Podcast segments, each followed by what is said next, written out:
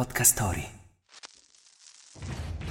Wembley è la reggia del calcio e ogni reggia ha il suo re o la sua regina.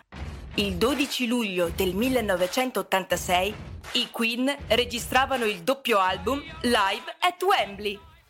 Wake up! Wake up! La tua sveglia quotidiana. Una storia, un avvenimento per farti iniziare la giornata con il piede giusto. Wake up! I Queen e Freddie Mercury.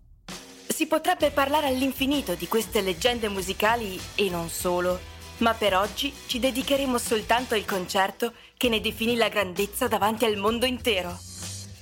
In due serate, quelle dell'11 e 12 luglio dell'86, i Queen radunarono quasi 200.000 persone nello stadio più prestigioso d'Inghilterra, rispolverando gran parte del loro repertorio e dando seguito all'evento di beneficenza Live Aid dell'anno precedente. Proprio in quell'occasione il gruppo aveva ritrovato coesione dopo un periodo non troppo felice.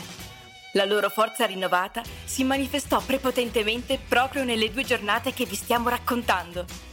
Macchine sceniche, fuochi pirotecnici, fumo, nebbia, pupazzi di gomma piuma.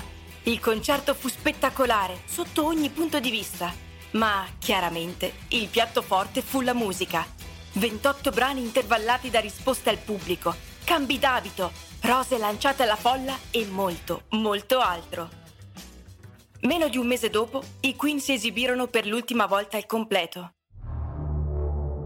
L'evento di Wembley è stato definito dai più come il più bel concerto di sempre. Non sappiamo se questo sia vero, ma sicuramente è una delle più emozionanti esibizioni dal vivo della storia. La frase del giorno. Se devi fare una cosa, falla con stile. Freddie Mercury.